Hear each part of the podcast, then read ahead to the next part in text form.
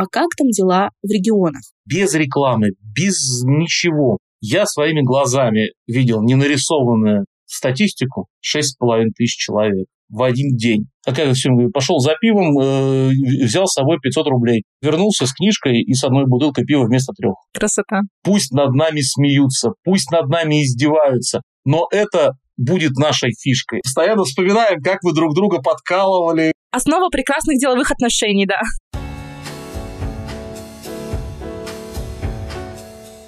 Всем привет!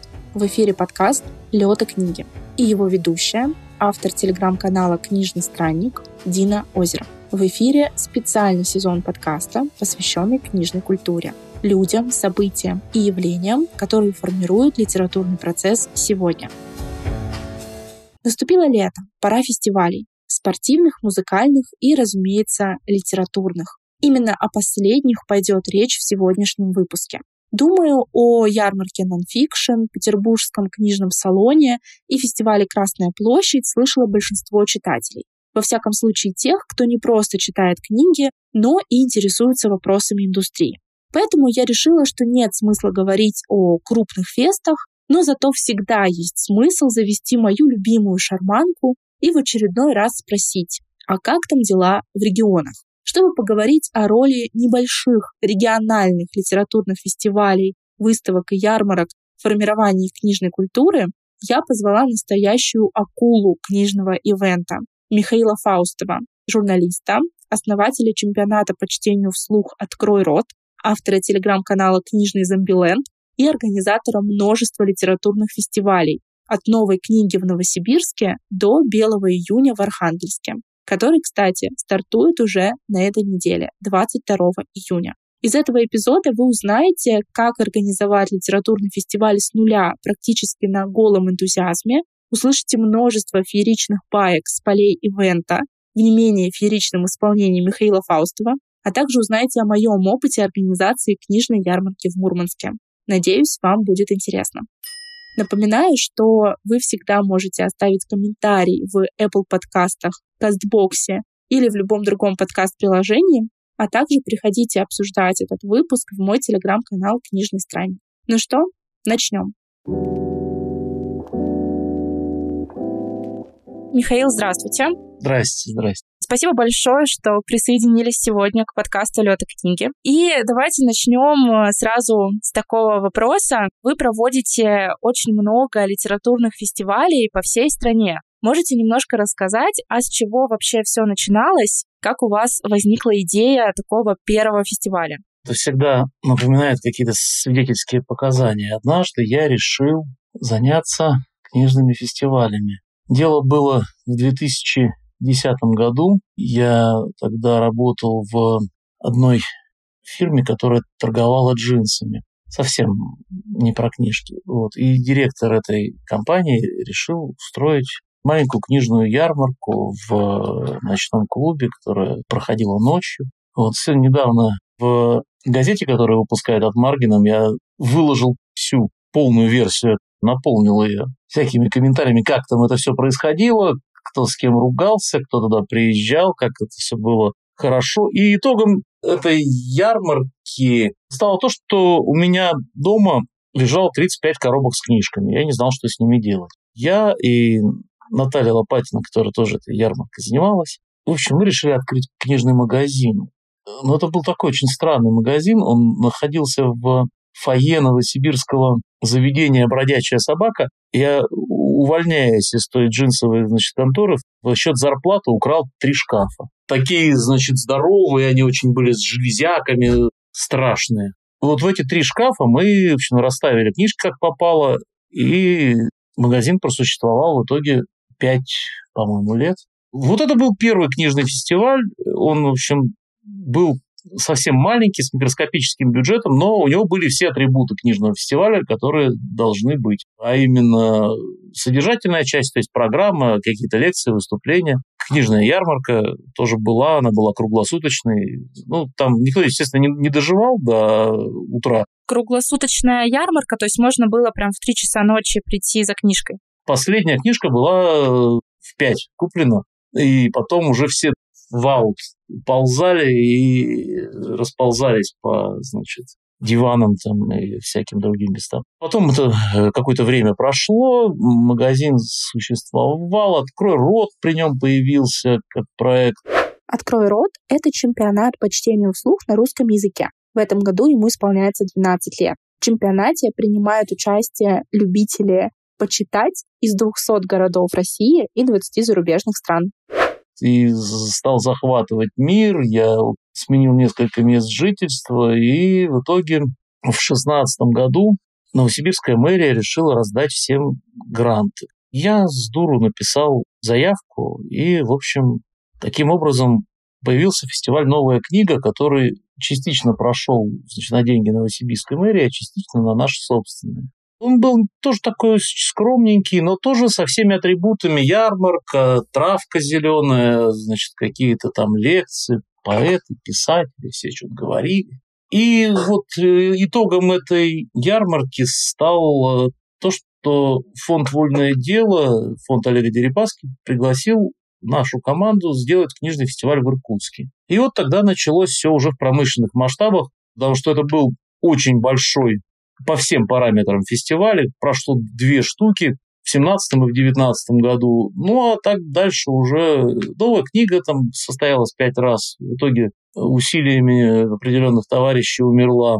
Но к ней прибавилось сначала фестиваль в Архангельске, потом в Благовещенске, в Бердске. Сейчас в этом году у нас в планах, по-моему, 7 штук. Я уже начинаю сбиваться. На 24 год мы уже строим какие-то планы, причем ну, в том объеме, в котором сейчас можно, конечно, планы строить. Очень жду вас в Мурманске. Кстати говоря, книжная ярмарка в Мурманске все-таки состоялась. Это событие прошло с 11 по 14 июня в рамках Всероссийского библиотечного конгресса РБА. Организаторами выступила Мурманская областная научная библиотека, в которой я сейчас работаю, совместно с Министерством культуры Мурманской области. Но если честно, по моим ощущениям, весь город принимал участие в организации этого события. Кто-то проводил экскурсии, какие-то организации предоставляли площадку для проведения мероприятий, гостиницы готовились к встрече гостей, и даже ледокол «Ленин», вопреки всем своим правилам и традициям, работал в июне.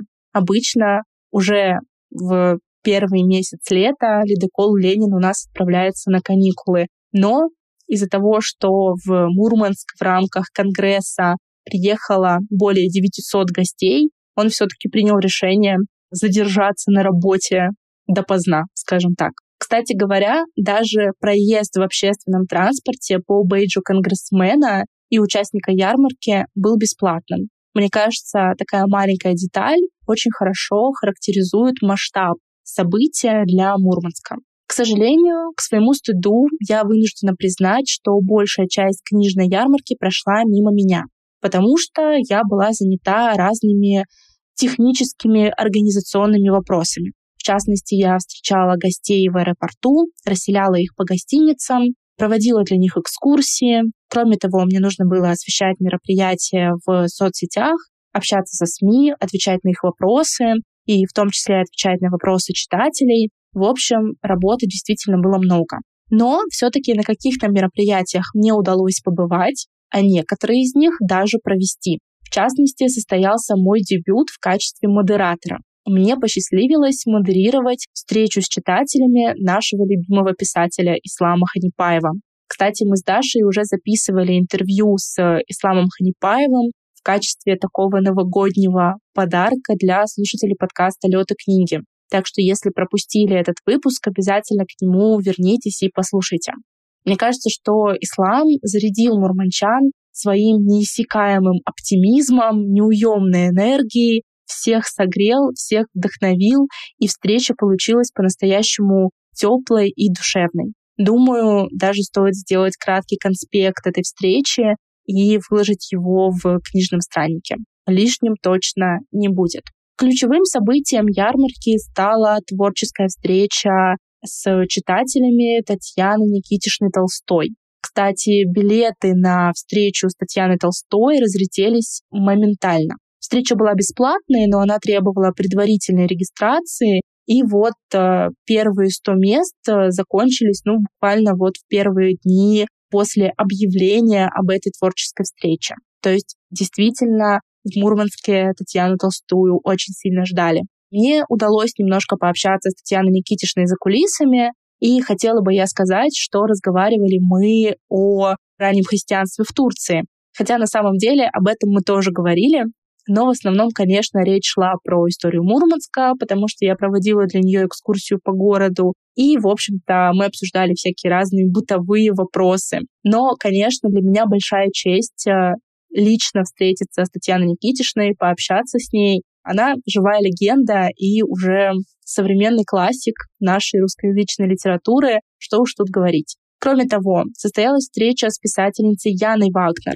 И, в частности, наш библиотечный книжный клуб очень сильно ждал этой встречи, потому что всех впечатлила дилогия Яны Михайловны, Ван Гозера и «Живые люди». Поэтому встреча тоже имела оглушительный успех и настоящий фурор. А завершала программу специальная программа к юбилею редакции Елены Шубиной, и состоялись две встречи с писательницей Верой Богдановой и режиссером, сценаристом и писателем Арсением Гончуковым. Ну и кроме того, по заветам Михаила Фаустова была также и широкая программа местная.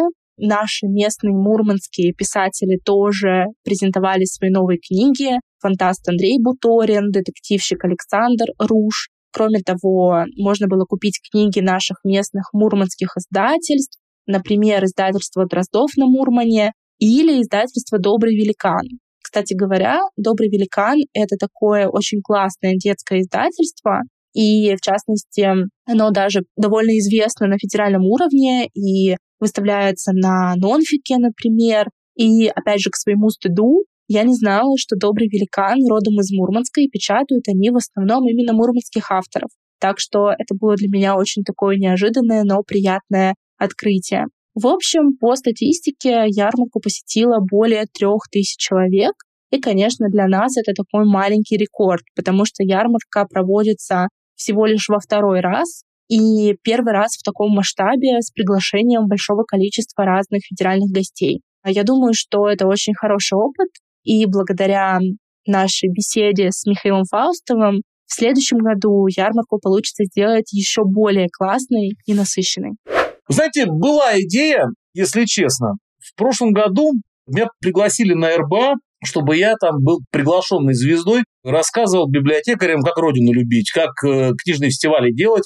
У библиотекаря это не очень хорошо получается. Я знаю в стране три нестыдных фестиваля, которые делают библиотеки. Я их могу прямо назвать. Это фестиваль «Книга Марта» в Иркутске, который делает э, Иркутская областная библиотека имени Молчанова-Сибирского можно много рассказывать о наших очень нежных взаимоотношениях с этой библиотекой и нежной дружбе с э, директором Ларисой Сулеймановой, которая, помню, на первом Иркутском фестивале издевалась над нами в Фейсбуке, а я в ответ издевался над ней. И всякий раз, когда мы с Ларисой теперь встречаемся за каким-нибудь стаканом, мы постоянно вспоминаем, как мы друг друга подкалывали. Основа прекрасных деловых отношений, да. Да, да, да. А наоборот, в дружбу. Потом есть Рыжий фест в Челябинске. Я там не был ни разу, но все, что я о нем читал, все, что я о нем слышал и видел, это абсолютно достойный и качественный проект. И делается увлеченными людьми с горящими глазами, делается не для галки, как многие библиотечные проекты, а именно вот не для какой-то раздутой посещаемости, нет, для того, чтобы было хорошо.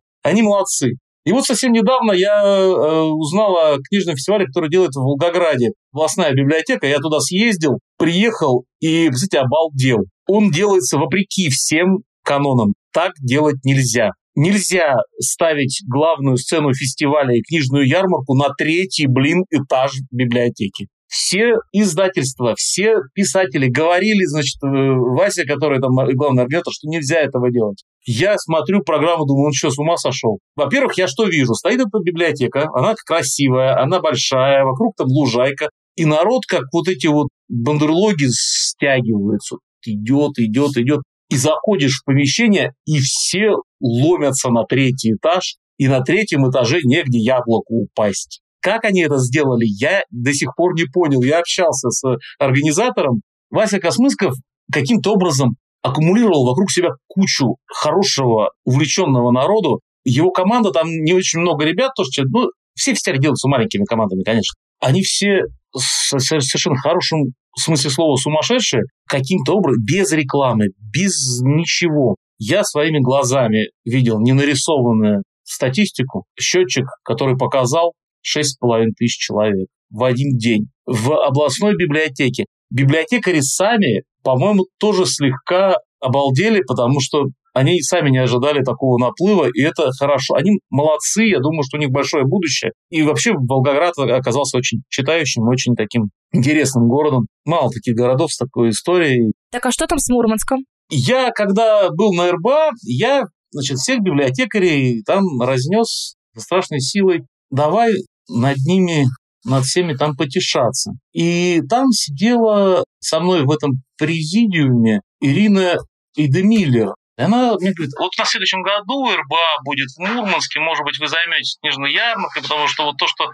вот сейчас в Нижнем, это какая-то ерунда, все как-то скучно. Но в итоге все это закончилось разговорами. В общем, или Сергеевна забыла. В июне я вне зоны доступа, потому что готовится сейчас самый большой региональный книжный фестиваль в стране. Это «Белый июнь» в Архангельске.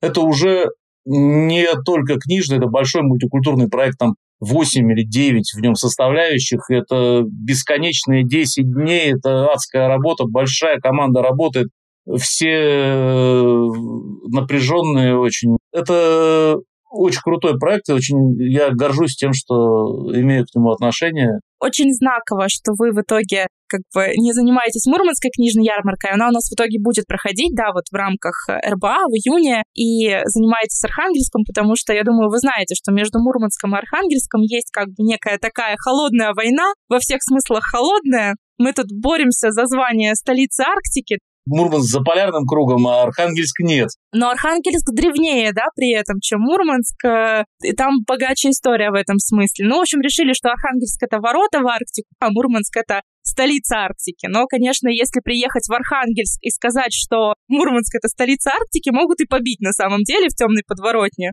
Ну, побить не побить, а так презрительно посмеяться. Да, ну, есть у нас такое, да, противостояние между городами. Что касается противостояния, я родился в городе Новокузнецк, который немногим младше Архангельска, ему 400 лет э, в 18 году исполнилось, а область-то Кемеровская. В моей биографии есть позорный факт, я в Кемерово прожил 10 или 11 лет. Я, как всякий нормальный новокузнечанин, называю Кемерово Щегловкой. Это город или нет? Мне вот эта вот э, войнушка между городами, она абсолютно близка и понятна. Там же еще есть войнушка между Архангельском и Северодвинском, который, значит, производит э, подводные лодки э, и критика Рудалева. Архангельск, в общем, административный центр, не знаю, Канберра какая-то. Но я патриот Архангельска, на самом деле, и очень очень его люблю и желаю этому городу всяческого процветания. Если бы я был мэром Архангельска, я бы в своей программе первым пунктом вернуть деревянные тротуары во всем городе. Это визитная карточка. Я причем куда приезжаю, вижу деревянный тротуар. Недавно в Астане это было. Говорю, вот филиал Архангельска в Астане.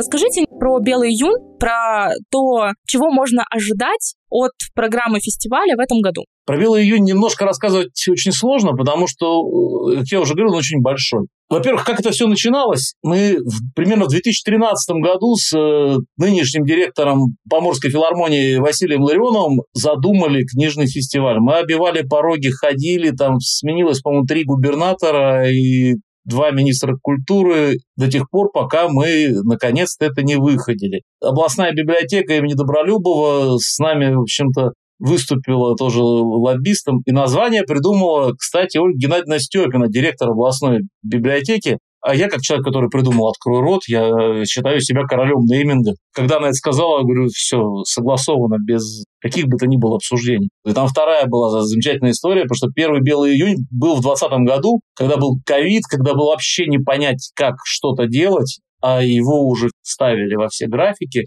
И тут раз получается, что в июне его не будет, и его переносят на август, и мы очень сильно все расстроились, и одновременно, в общем, практически я, э, Вася Ларионов и Ольга Геннадьевна позвонили друг другу с одним и тем же текстом. Давайте не будем менять название. Пусть над нами смеются, пусть над нами издеваются, но это будет нашей фишкой, это будет правильно. Мы июнь проводим в августе. И мы его провели в августе, и он сразу начался с того, что это был какой-то совершенно безумный момент. Первый день нормальная такая погода, комфортная, плюс 12, ну, все в курточках, но солнышко. На следующий день открывается памятник Абрамову, и идет горизонтальный дождь. Вот, просто все смывает к чертовой матери. И мы там около этого памятника вместе с директором э, театра драмы с Сергеем Самодовым подходим к там, зампред правительства там был и говорим, слушайте, а что делать?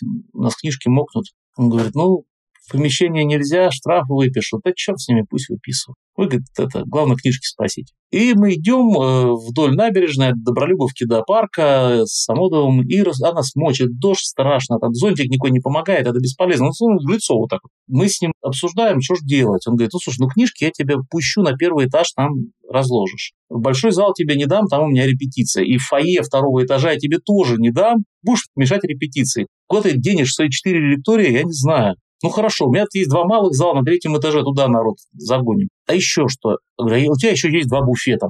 Класс. Вот буфеты всех. Заходим мы, значит, в парк, дождь льет, стоят абсолютно мокрые представители издательств, все с грустными, значит, минами. Что делать, никто не знает. И я захожу, я тоже уже мокрый, и говорю, значит так, девочки. А там еще осложнялось все тем, что центральный вход в театр был на ремонте. И войти в театр можно было через маленькую боковую дверку. И все. Я говорю, вот, девочки, видите, вон та дверь, вон там метров 70 до нее. Вот сейчас, вот все, кто здесь. Сможешь взять коробку, неси коробку. Не сможешь взять коробку, неси стул.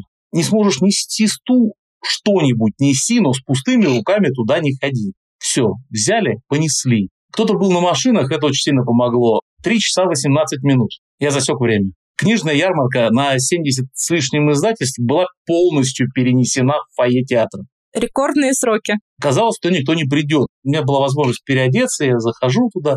Они еще пока все на полу, там еще столов не принесли, они на полу все книжки разложили, и там толпа народу. Вот через эту маленькую дверь люди каким-то образом поняли, что фестиваль не свернули, что он проходит, что он проходит вот там, вот в этой маленькой двери, туда надо идти. И архангелогородцы пошли. Пошли, и все издательства, которые приехали, Миша, а где ты взял людей? Как они догадались, что надо а еще ковид рекламировать ничего нельзя, а мы же еще нарушаем норму, то, что в помещениях собираться больше двух тоже нельзя, а там полностью полноразмерная книжная ярмарка, все стоят на полу, книжки вот так, все вот так. Я, я сам не, не понимаю, что происходит. В общем, программа сдвинулась на 30 минут, и то там она сдвинулась э, просто потому, что должна была Настя Орлова выступать там первой в каком-то... Она шла со, с нами вместе и зашла в гостиницу переодеться, потому что вообще ни одной сухой тряпочки на ней не было. Прибежала, и все. И дальше все это происходило еще два дня, и люди шли и шли, и все мероприятия были полны народом, все были счастливы, разговоров много, все было очень и очень хорошо. В прошлом году было 36 тысяч человек посетителей. Каждый десятый архангелогородец. В этом году мы думаем, будет больше. Конечно, Самодов проклял меня, потому что мы вытоптали, ну мы, не мы, а вот это вот орава народу вы, вытоптала весь парк. В этом году они заранее, вот буквально мне звонил главный инженер театра вчера, что ли, и говорит, слушай, мы решили всю травку постричь заранее, иначе тут будет просто кошмар. И благодаря усилиям как раз именно правительства Архангельской области мало где встретишь настолько увлеченную книжками власть, как в Архангельске. Там куплена куча всевозможных элементов застройки, технических каких-то вещей. То есть он обеспечен логистически и материально абсолютно, ну если не всем, то почти всем. Там шикарные шатры, которые еще и сейчас архангелогородцы ухитряются другим книжным фестивалям давать там за не очень большие деньги. Там, ну, техника, все, все очень хорошо. Это пример в том смысле, что из книжного фестиваля отпочковались там, направление «Белый июнь арт», «Белый июнь кино», «Белый июнь театр», «Белый июнь цифра», которая сейчас чуть ли не вообще главное направление. Всевозможные IT-проекты очень такие сложные и крутые. И это все родилось из книжного фестиваля, который на самом деле там большой, очень представительный. В этом году отдельно детская ярмарка, отдельно взрослая. Мы тут вот покупаем билеты с ужасом, потому что в Архангельский аэропорт на ремонте, и все летают через Васьково, и туда летают маленькие самолеты, билеты дорогие, все очень сложно. Так вот, 80 с лишним человек у нас обелечено. Это только на книжный. Я ну, не помню таких цифр. Это без представителей издательств, которые сами себе покупают билеты. Я не знаю, где они их берут, что билеты кончаются на глаза. Там 100 с лишним человек еще. Гостиниц в Архангельске давно нет. Еще в прошлом году мы столкнулись с проблемой, что во время Белого июня в Архангельске нет гостиниц. В этом году я еще зимой узнал о том, что турагентства продают туры на Белый июнь. Ничего себе. То есть книжный фестиваль в Архангельске работает на 100% так, как должен работать книжный фестиваль. То есть он создает вокруг себя вот такую страшную совершенно воронку, где другие культурные институции в нее втягиваются, и плюс становится работает на туристическую привлекательность региона. Идеальная абсолютная ситуация, во многом сделанная за счет того, что тут симбиоз частной инициативы и каких-то культурных институций и правительства. Нельзя сказать, что все преследуют одни интересы. Более того, это не бесконфликтная история. Это очень часто головных болей, ну, там их очень много. Но у всех есть одно понимание, что должно получиться хорошо. И там нет такого, что значит, так, идешь и делаешь вот это, потому что я тут начальник, а ты тут непонятно кто. Нет, все дают друг другу советы. Все это происходит в постоянной дискуссии, которая периодически может перерасти в скандал, но этот скандал никогда не идет во вред, идет на пользу общему этому всему процессу, и получается хорошо. И в итоге все рады счастливы. И как э, в школе сочинениях раньше писали, усталые, но довольные, э, разошлись по домам. Лучший, на мой взгляд, на самом деле, книжный фестиваль в России сейчас. Я многие видел и много про что знаю. Ничто не сравнится с Кряком, но Кряк никогда не был региональным проектом. Кряк с самого начала и задумывался, и создавался как большой федеральный проект. И у Кряка, извините, такой бюджет э, был. И настолько он был привлекателен для тех же издателей, которые приезжали туда и знали, что они книги все продадут красноярским библиотекам. Фонд Прохорова делал очень большое и важное дело, какие-то там несметные миллионы на это дело тратят. Такого, конечно, нет нигде, и вряд ли когда-нибудь повторится. Очень хочется, чтобы Кряк вернулся. Никакой э, ревности не испытываю, наоборот, это пример как раз то, на что нужно равняться и опыт какой перенимать. Мы, в принципе, поняли, что действительно, ну, в частности, Белый июнь, да, что он, правда, оказывает огромное влияние на развитие региона. А как вот э, ваш огромный опыт проведения литературных фестивалей повлиял на вас лично? Как вы изменились под этим влиянием? Или, может, вообще не изменились? Мне изнутри сложно судить. Я со стороны на себя редко смотрю. Даже из зеркала ты же видишь не себя, а вот это. Я не знаю. Мне кажется, я стал добрее. Несмотря на все вот эти конфликтные истории, да, наоборот, Несмотря на то, что я на всех матом ругаюсь, нет, ну мне кажется, да, что я стал добрее. Спокойнее точно не стал, но это, мне кажется, мне нужно мне еще лет пять повариться в этой каше. С другой стороны, я набрался какого-то такого неоценимого опыта, который позволяет не совершать дурацких ошибок.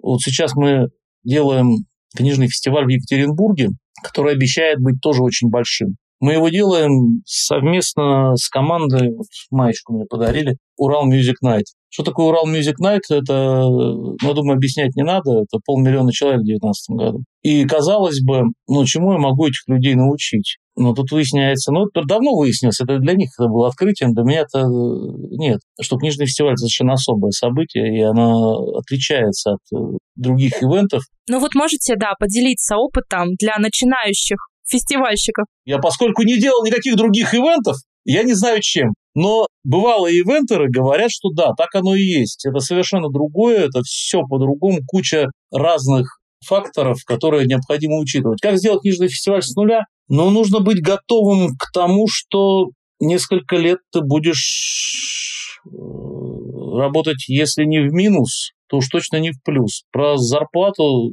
или какие-то там кайфы и удовольствия, ну, можно просто забыть. Это неправильно, конечно, но это так, пока ты, пока ты учишься, ну, все равно ты много не заработаешь. Как его сделать? Ну, во-первых, э, нужно понимать, из чего книжный фестиваль состоит. И состоит он, на самом деле, совершенно понятных кубиков.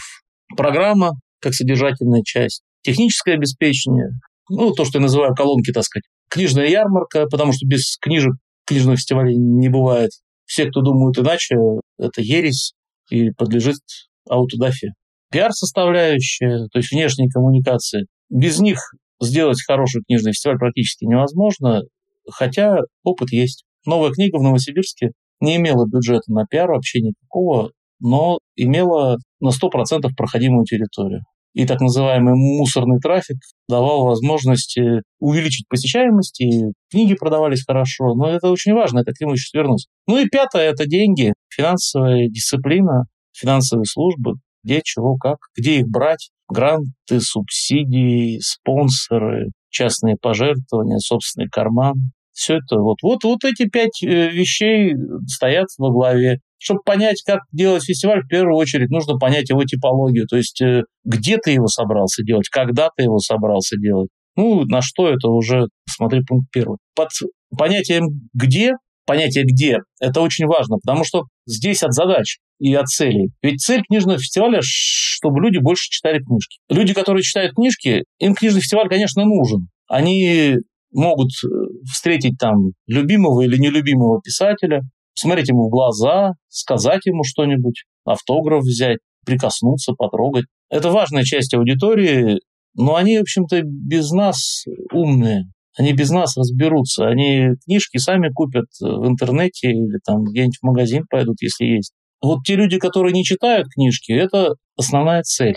И как раз уличный фестиваль решает задачу вовлечения книжную культуру тех людей, которые книжек не читают. Он идет мимо, зашел, как я всем говорю, пошел за пивом, э, взял с собой 500 рублей, вернулся с книжкой и с одной бутылкой пива вместо трех. Красота. Вот это цель – привлечь тех, кто не читает. Книжные фестивали, которые проходят на открытых площадках, которые ничем не ограничены, никакими стенами, ничем, они на это работают. Некоторые работают с очень высокой скоростью. Некоторые работают медленнее, но работают все равно. То есть вот этот процесс вовлечения, он, конечно, зависит от кучи внешних факторов и условий, которые, конечно, ну, хороший организатор их учтет, там так или иначе повернет эту аудиторию, посмотрит. То есть, когда ты начинаешь делать фестиваль, ты должен понимать, что делать его нужно там, куда придет большое количество случайных людей. Но если ты живешь в регионе, где лето две недели в году, Архангельск с Мурманском, да, допустим, то это уже не так э, легко. А еще регионов у нас в стране там скоро будет 90 с лишним, а недель в году 52. Не делится поровну. А потом берешь, выкидываешь новогодние праздники, майские праздники, Потом еще берешь и выкидываешь Красную площадь, потому что одновременно с Красной площадью делать книжный фестиваль – это самоубийство. Московскую международную книжную ярмарку можно вычеркивать, можно не вычеркивать. Но вот как минимум вот эти вот просто вычеркиваешь из календаря, и все, и что у тебя остается? Остается у тебя с э, апреля по октябрь. Лето в апреле наступает в считанном количестве регионов, и в октябре лето тоже в считанном количестве регионов. Вот, э, например, ребята, которые делают в Махачкале ярмарку Таркитау, они несколько раз экспериментировали с различными площадками, с различными временными как бы, промежутками. Наконец до них дошло, что в Махачкале нужно делать фестиваль на улице в октябре. Потому что в октябре там тепло, Махачкала прекрасно, Махачкала читает, там писателей очень много, и читателей очень много, и хороших, и поэтов. Там все, и писательская культура в регионе, где 30 с лишним языков, и у каждого языка есть свой какой-то поэт и свой какой-то писатель, и словарь Кубачинско-Даргинский, например, существует. Почитайте, он Ханипаева отлично в этой книжке «Холодные глаза», там очень хорошо показано, что молодой городской житель Махачкалы приехав в село там какое-то, аварский язык не понимает. По-русски говорит, а аварский не понимает. И они вышли в этом году, наконец-то Аркитау пройдет на улице. С удовольствием туда поеду. Очень хочется провести фестиваль в Ростове-на-Дону. Там был такой проект, назывался Руфест. Деньги у него кончились, но и стараюсь как-то им помочь, может, что-нибудь получится. Он проходил в апреле, потому что в июне в Ростове проводить днем на улице ничего нельзя там адская жара. Мы делали там маленький фестивальчик в 2019 году. Первое мероприятие начиналось в 17.30. Последнее там в 24. А до 5 часов лучше сидеть в каком-нибудь кондиционированном помещении и пить что-нибудь холодненькое, потому что ну, там на улице делать нечего вообще. Про сложности мы поняли, да, что сложности, в общем-то, преследуют начинающего организатора фестивалей на каждом шагу. Расскажите, какая ваша самая любимая часть организации книжного фестиваля? Значит, есть у меня технический директор Привродский, ивентер с 30-летним стажем. У него есть теория, с которой я согласен. Самый сложный день – это день перед. Ты понимаешь, что ничего не готово, что все криво, косо, это забыли, ё-май. Ну, то есть все, все плохо. Первый день ты не замечаешь, а самый классный день – это второй. Тебе уже пофигу. Все идет само. Появляются авторы, которые сами выступают, появляются люди, которые сами приходят. Столы всем раздали. Эти вот э, издательства, которые друг у друга их воруют, самая страшная вещь на любом книжном фестивале – это стол. Я помню, как в 2019 году в Иркутске издательство «Синбад», Таня, привет, похитило стол у отвернувшейся куда-то там в другую сторону представительница издательства «Редкая птица». Она поворачивается, Ира, Ира тоже привет. Говорит, а где стол? Нету. Я говорю, Таня, зачем стол забрала? А я посмотрела, и я поняла, что ей он не нужен. Вот, то есть с опытом я научился пресекать подобного рода поведение, но стол – это самое страшное. Стул даже не так. Вот стол мне не хватило и так далее. Даже как-то в телеграм-канале написал длинный текст про то, каким должен быть стол для книжного фестиваля, какого он должен быть размера, как его нужно делать, чтобы он получился максимально дешевым. На этот счет э, там есть тоже теория. Ну, из опыта дня 4 нужно, чтобы отойти. Но сейчас уже так не получается. У нас в этом году вообще почти каждую неделю. Поэтому я с ужасом смотрю на календарь. С середины августа начнется как бы лютейшее совершенно убийство. Но мы два года назад провели эксперименты, провели подряд три книжных фестиваля, и, в общем-то, все остались живы. Удивительно. Э, отсюда можно сделать вывод, что там, где три, как учила Вера Алентова, там и 23. Это же на самом деле в какой-то момент э, это, это матрица, э, которая отличается, конечно же, очень сильно отличается местной составляющей. Потому что мое глубокое убеждение, и слава богу, многие его разделяют, что больше 60% должна быть местная программа. Потому что иначе это будет, ну, что попало. Приехали бременские музыканты, поиграли там на балалайках и разъехались. Вы приехали и уехали, а нам здесь жить, как говорят, вот, э, в общем, в любом российском регионе. А когда ты делаешь программу, основываясь на местных авторах, на местных каких-то необычностях, потом это возможность и для этих авторов куда-то вырасти, для местных. Возможность показать свой регион, свою малую родину тем, кто приехал. Знаете, мы в Благовещенске в э, прошлом году, я давно собирался это сделать и, наконец, сделал. Вот, знаете, Благовещенск, в нем 200 тысяч жителей. Благовещенску 160, по-моему, 5 лет, ну, плюс-минус. В городе 4 враждующих между собой группировки краеведов. Причем в прошлом году еще появилась пятая. Я очень хотел устроить батл чтобы они между собой переругались. Наконец-то выяснили отношения. Да, и сделали это максимально громко. Но к моему разочарованию получилось, народу собралось. Это был последний э, слот в программе, самый последний, в воскресенье, в 7 вечера, уже стемнело, свет, шатер, они все сидят и мирно, нежно, с уважением друг к другу разговаривают. Да блин, мне так хотелось, чтобы они подрались чтобы все сказали друг другу вообще какие-то нехорошие, а они нет. Но самое интересное, фестиваль закончился, прошло там какое-то время, и они продолжают друг друга в интернете костерить всякими словами. Но живьем создать конфликт не получилось. Но это интересно, и это было интересно слушать. И я в Благовещенске бываю там в год там 3-4 раза, и очень люблю этот город. И про него можно много интересного узнать, когда вот э, они там сидят, ну и ну, там все знают о трагической судьбе генерала Карбышева, допустим, да? Так вот, генерал Карбышев в Благовещенске построил для обороны от э, китайцев там, и японцев полукапонир, который, ну, сейчас как музей существует, но он стоит, вот он, вот это его построил генерал Карбышев. Залезаешь, и там пушка стоит, и смотришь на Китай в бинокль. Хотя там без бинокля все видно. Какие-то вещи становятся интересными, и ты прославляешь свой регион при помощи книжного фестиваля вовне. И люди уезжают, те же самые писатели, которые приехали, они уезжают не просто так, а приезжают там и рассказывают. И Вера Богданова закончила сезон отравленных плодов на книжном фестивале «Берег Благовещенский» в 2020, по-моему, году. И у нее в книжке внизу написано «Москва, Благовещенск». О, как здорово. Это все работает. И будем надеяться, что будет работать и в дальнейшем. От лица всех наших слушателей желаю удачи всем вашим фестивалям и проектам. Будем внимательно за ними следить. Спасибо. Все ссылки на ваши проекты, конечно, будут в описании этого эпизода. Спасибо. До свидания. Ну что, на этом все. Напоминаю, что вы можете подписаться на соцсети подкаста «Лёд и книги». Вступайте в группу подкаста ВКонтакте и подписывайтесь на мой телеграм-канал «Книжный странник». И буду рада вашим комментариям в Apple подкастах и Кастбоксе. До новых встреч, до следующего выпуска. Всем пока-пока.